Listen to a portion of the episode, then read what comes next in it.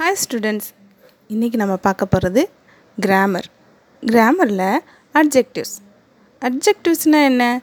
Adjectives are the words that describes the noun அதாவது நவுனை சிறப்பிச்சு சொல்கிறது விவரித்து சொல்கிறது அது என்ன நவுனு நவுன்னா நமக்கு தெரியும் naming of the person place things ஒரு நபர் ஒரு பொருள் ஒரு இடமாக இருக்கலாம் ஒரு விலங்காக இருக்கலாம் ஒரு பறவையாக இருக்கலாம் எது வேணாலும் இருக்கலாம். அதோட பேரை குறிப்பிடுறது தான் நவுன்னு நமக்கு ஆல்ரெடி தெரியும்.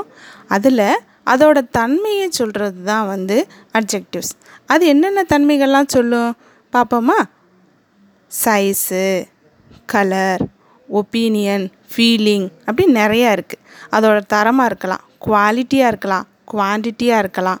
ஃபஸ்ட்டு வந்திருக்கேன் அப்படின்னு சொல்லலாம் லாஸ்ட்டு வந்திருக்கேன்னு சொல்லலாம். அந்த மாதிரி நிறைய வெரைட்டிஸ் இருக்குது நம்ம இப்போ இன்றைக்கி நாலு வெரைட்டியை மட்டும் பார்ப்போம். ஓகே ஃபஸ்ட்டு பார்க்கலாம். சைஸ் இப்போ சைஸ்ன்னு எடுத்துக்கிட்டால் எப்படி சொல்லலாம்? Big cookie tall girl she is a small girl அப்படின்னு சொல்லலாம். இப்போ தெரியுதுல நமக்கு. அதெல்லாம் நமக்கு ஆல்ரெடி தெரியும். ஒரு வேர்டு அந்த இதை வர்ணித்து சொல்கிற வேர்டும் பக்கத்தில் நவுனும் சேர்ந்து வரும்.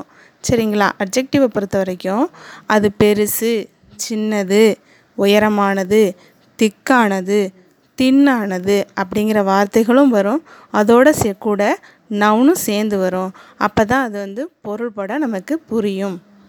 ஓகே இப்போ நம்ம நெக்ஸ்ட்டு கலரை பற்றி பார்க்கலாம். இப்போ கலர்னால் எப்படி? I buy a red car she have a yellow flower I have a green card இப்போ இதில் வந்து பாருங்களேன் ரெட்டு எல்லோ க்ரீன் அப்படிங்கிற மாதிரி கலரை குறிப்பிடுது. அடுத்து ஒப்பீனியன் ஒப்பீனியனாக ஒரு கருத்து. அது வந்து ஒரு பொருளாக இருக்கலாம் இடமாக இருக்கலாம் எது வேணாலும் இருக்கலாம். இட்ஸ் ஏ பியூட்டிஃபுல் ஃப்ளவர் அந்த ஃப்ளவர் எப்படி இருக்குன்னு சொல்கிறாங்க பாருங்களேன்.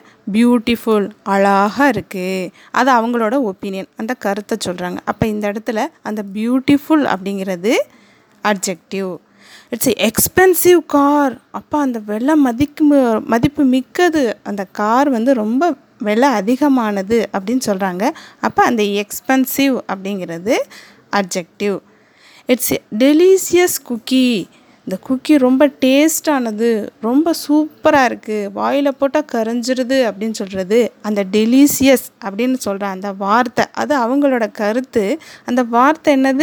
அட்ஜெக்டிவ் டெலிசியஸுங்கிறது அட்ஜெக்டிவ் குக்கி அப்படிங்கிற போது என்னதுடா? அந்த பிஸ்கெட்டோட பேரை நம்ம சொல்கிறோம்ல பிஸ்கெட்னு சொல்கிறோம் இல்லையா? அது நவுனை குறிக்கிது. அப்போ டெலிசியஸ் குக்கினா அந்த நவுனோடு சேர்ந்து வர அந்த வார்த்தை. நவுனை அங்கே எப்படி சொல்லுது? சிறப்பிச்சு சொல்லுது.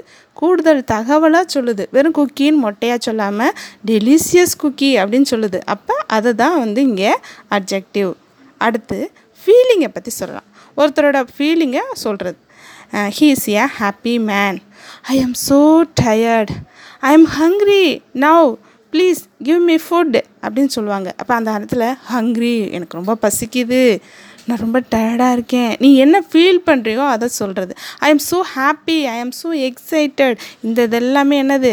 அப்ஜெக்டிவ் ஓகேங்களா ஸ்டூடெண்ட்ஸ் இப்போ உங்களுக்கு புரிஞ்சிருக்கும்னு நான் நினைக்கிறேன். ஓகே நெக்ஸ்ட் கிளாஸில் பார்க்கலாம். தேங்க்யூ